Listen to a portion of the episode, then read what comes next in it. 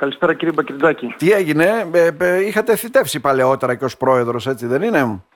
Τώρα φαίνεται σωστά. Υπάρχει αλλαγή σκητάλης πάλι, έτσι, πάμε με νέα διοίκηση. Νομίζω έχετε και μια άψογη συνεργασία, έτσι, και με τους οροδοπίτες εδώ, ή κάνω λάθος?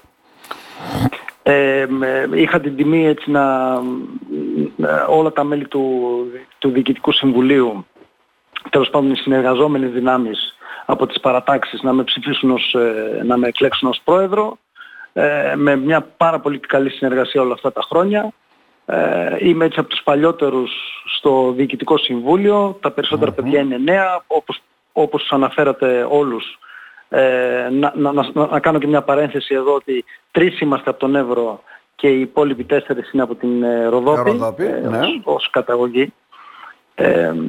Οπότε ναι, πάμε με ένα πολύ δυνατό σχήμα, προσπαθώντας να φέρουμε το Οικονομικό Επιμελητήριο ως φορέα πολύ ψηλά στα τεκτενόμενα της κοινωνίας και της οικονομίας της Θράκης. Μάλιστα. Άρα δηλαδή χρειάζεται ένας εύλογος χρόνος μετά τις εκλογές. Πέρασε ουσιαστικά, έγινε κατανομή των αξιωμάτων. Γίνεται κατανομή των αξιωμάτων έτσι και στα τοπικά, από ό,τι αντιλαμβάνομαι, των οικονομικών επιμελητηρίων, και αναλαμβάνεται θητεία. Και έρχεται η πρώτη μέρα, όπως λέμε, κύριε Μίτσικα, έτσι δεν είναι? Ποιος είναι ο ρόλος του επιμελητηρίου, τι μπορεί να πράξει έτσι σήμερα? Είναι σύμβουλος της πολιτείας, παίζει κάποιο σημαντικό ρόλο? Το Οικονομικό Επιμελητήριο είναι θεσμοθετημένα σύμβουλος της πολιτείας σε θέματα οικονομίας. Συνεπώς είναι πάρα πολύ σημαντικός ο ρόλος του. Επίσης εποπτεύει το επάγγελμα του λογιστή φοροτέχνη με την έκδοση αδειών. Ένα επάγγελμα που τα τελευταία χρόνια, από το 2010 και μετά, είναι έτσι στις επάλξεις όλα αυτά τα χρόνια. Ναι. Συνεπώς ο ρόλος του Οικονομικού Επιμελητηρίου είναι πάρα πολύ σημαντικός. Μάλιστα. Στο διάστημα αυτό ουσιαστικά τι κάνατε? Δηλαδή κρατάτε τις εγγραφές των μελών, ετοιμάζετε κάποιες μελέτες, δίνετε προτάσεις που αφορούν έτσι τα οικονομικά δεδομένα?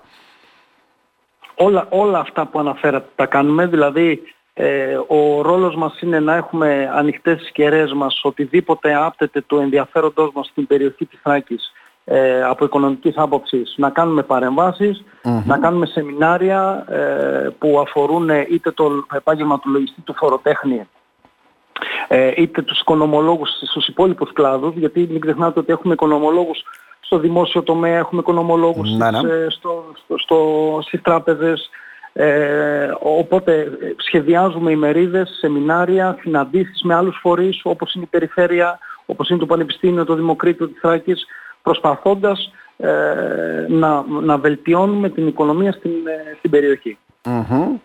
Αλλά και όχι μόνο στην περιοχή. Δηλαδή υπάρχουν πράγματα που κατά καιρούς έχει κερδίσει το Οικονομικό Επιμελητήριο και το πρώτο περιφερειακό Θράκης, όσον αφορά την φορολογία πανελλαδικά, όσον αφορά συγκεκριμένα θέματα που αφορούν το επάγγελμα του λογιστή, με δικές μας παρεμβάσεις έχουν αλλάξει πράγματα στην νομοθεσία και στις αποφάσεις της κεντρικής διοίκησης. Βέβαια έχουν αλλάξει πολλά δεδομένα και σε αυτά τα επαγγέλματα, έτσι δεν είναι? Ειδικά του λογιστή, από ό,τι φαίνεται, που κράτησε τα δύσκολα στην εποχή του κορονοϊού, που έχει επιφορτιστεί με 1.000 μύριες δουλειές, τις οποίες άλλωστε ουσιαστικά τις έφτιαχνε η ίδια η πολιτεία μέσω της ΔΟΗ ή των αρμοδίων υπηρεσιών. Πολλά πράγματα περνάνε πλέον από τα χέρια των λογιστών. Σωστά, έχετε απόλυτο δίκιο. Ουσιαστικά όλη αυτή η ψηφιακή μετάβαση πάρα πολλών δραστηριοτήτων, που όπως πολύ σωστά είπατε πήγαινε παλιότερα ο πολίτης είτε στη ΔΟΗ είτε στις υπόλοιπες υπηρεσίες ή ΚΑΟΕΔ, όλα πια με τον ηλεκτρονικό τρόπο περνάνε λίγο πολύ από τους λογιστές. Οπότε έχει επιφορτηθεί αρκετά το επάγγελμα, χρήζει προσοχής και προστασίας. Και από ό,τι φαίνεται είναι μια προσφυλής μέθοδος πλέον της πολιτείας. Δηλαδή όσο πάει θα φορτώσει περισσότερα πράγματα σε οικονομολόγους, λογιστές, να γίνονται όλα αυτά, επειδή ουσιαστικά έχουν περάσει όλα στο διαδίκτυο πλέον, να γίνονται πολλά τέτοια πράγματα τα οποία αφορούν μόνο τα λογιστικά γραφεία, έτσι δεν είναι? Ναι. Εκεί φαίνεται ότι πάει το πράγμα. Δηλαδή αυτό το outsourcing της πολιτείας προς το ιδιωτικό τομέα ουσιαστικά είναι αυτό που συζητάμε αυτή τη στιγμή. Ναι, όλο αυτό βέβαια, να θέσω και το πονηρό και το προβοκατόρικο ερώτημα, γίνεται χωρίς αμοιβή. Καταλαβαίνετε τι εννοώ. Δηλαδή, τη δουλειά που έφτιαχναν άλλη φορά εργαζόμενοι δημόσιοι υπάλληλοι στις ΔΟΗ, ουσιαστικά την κάνουν οι ιδιώτες, έτσι δεν είναι?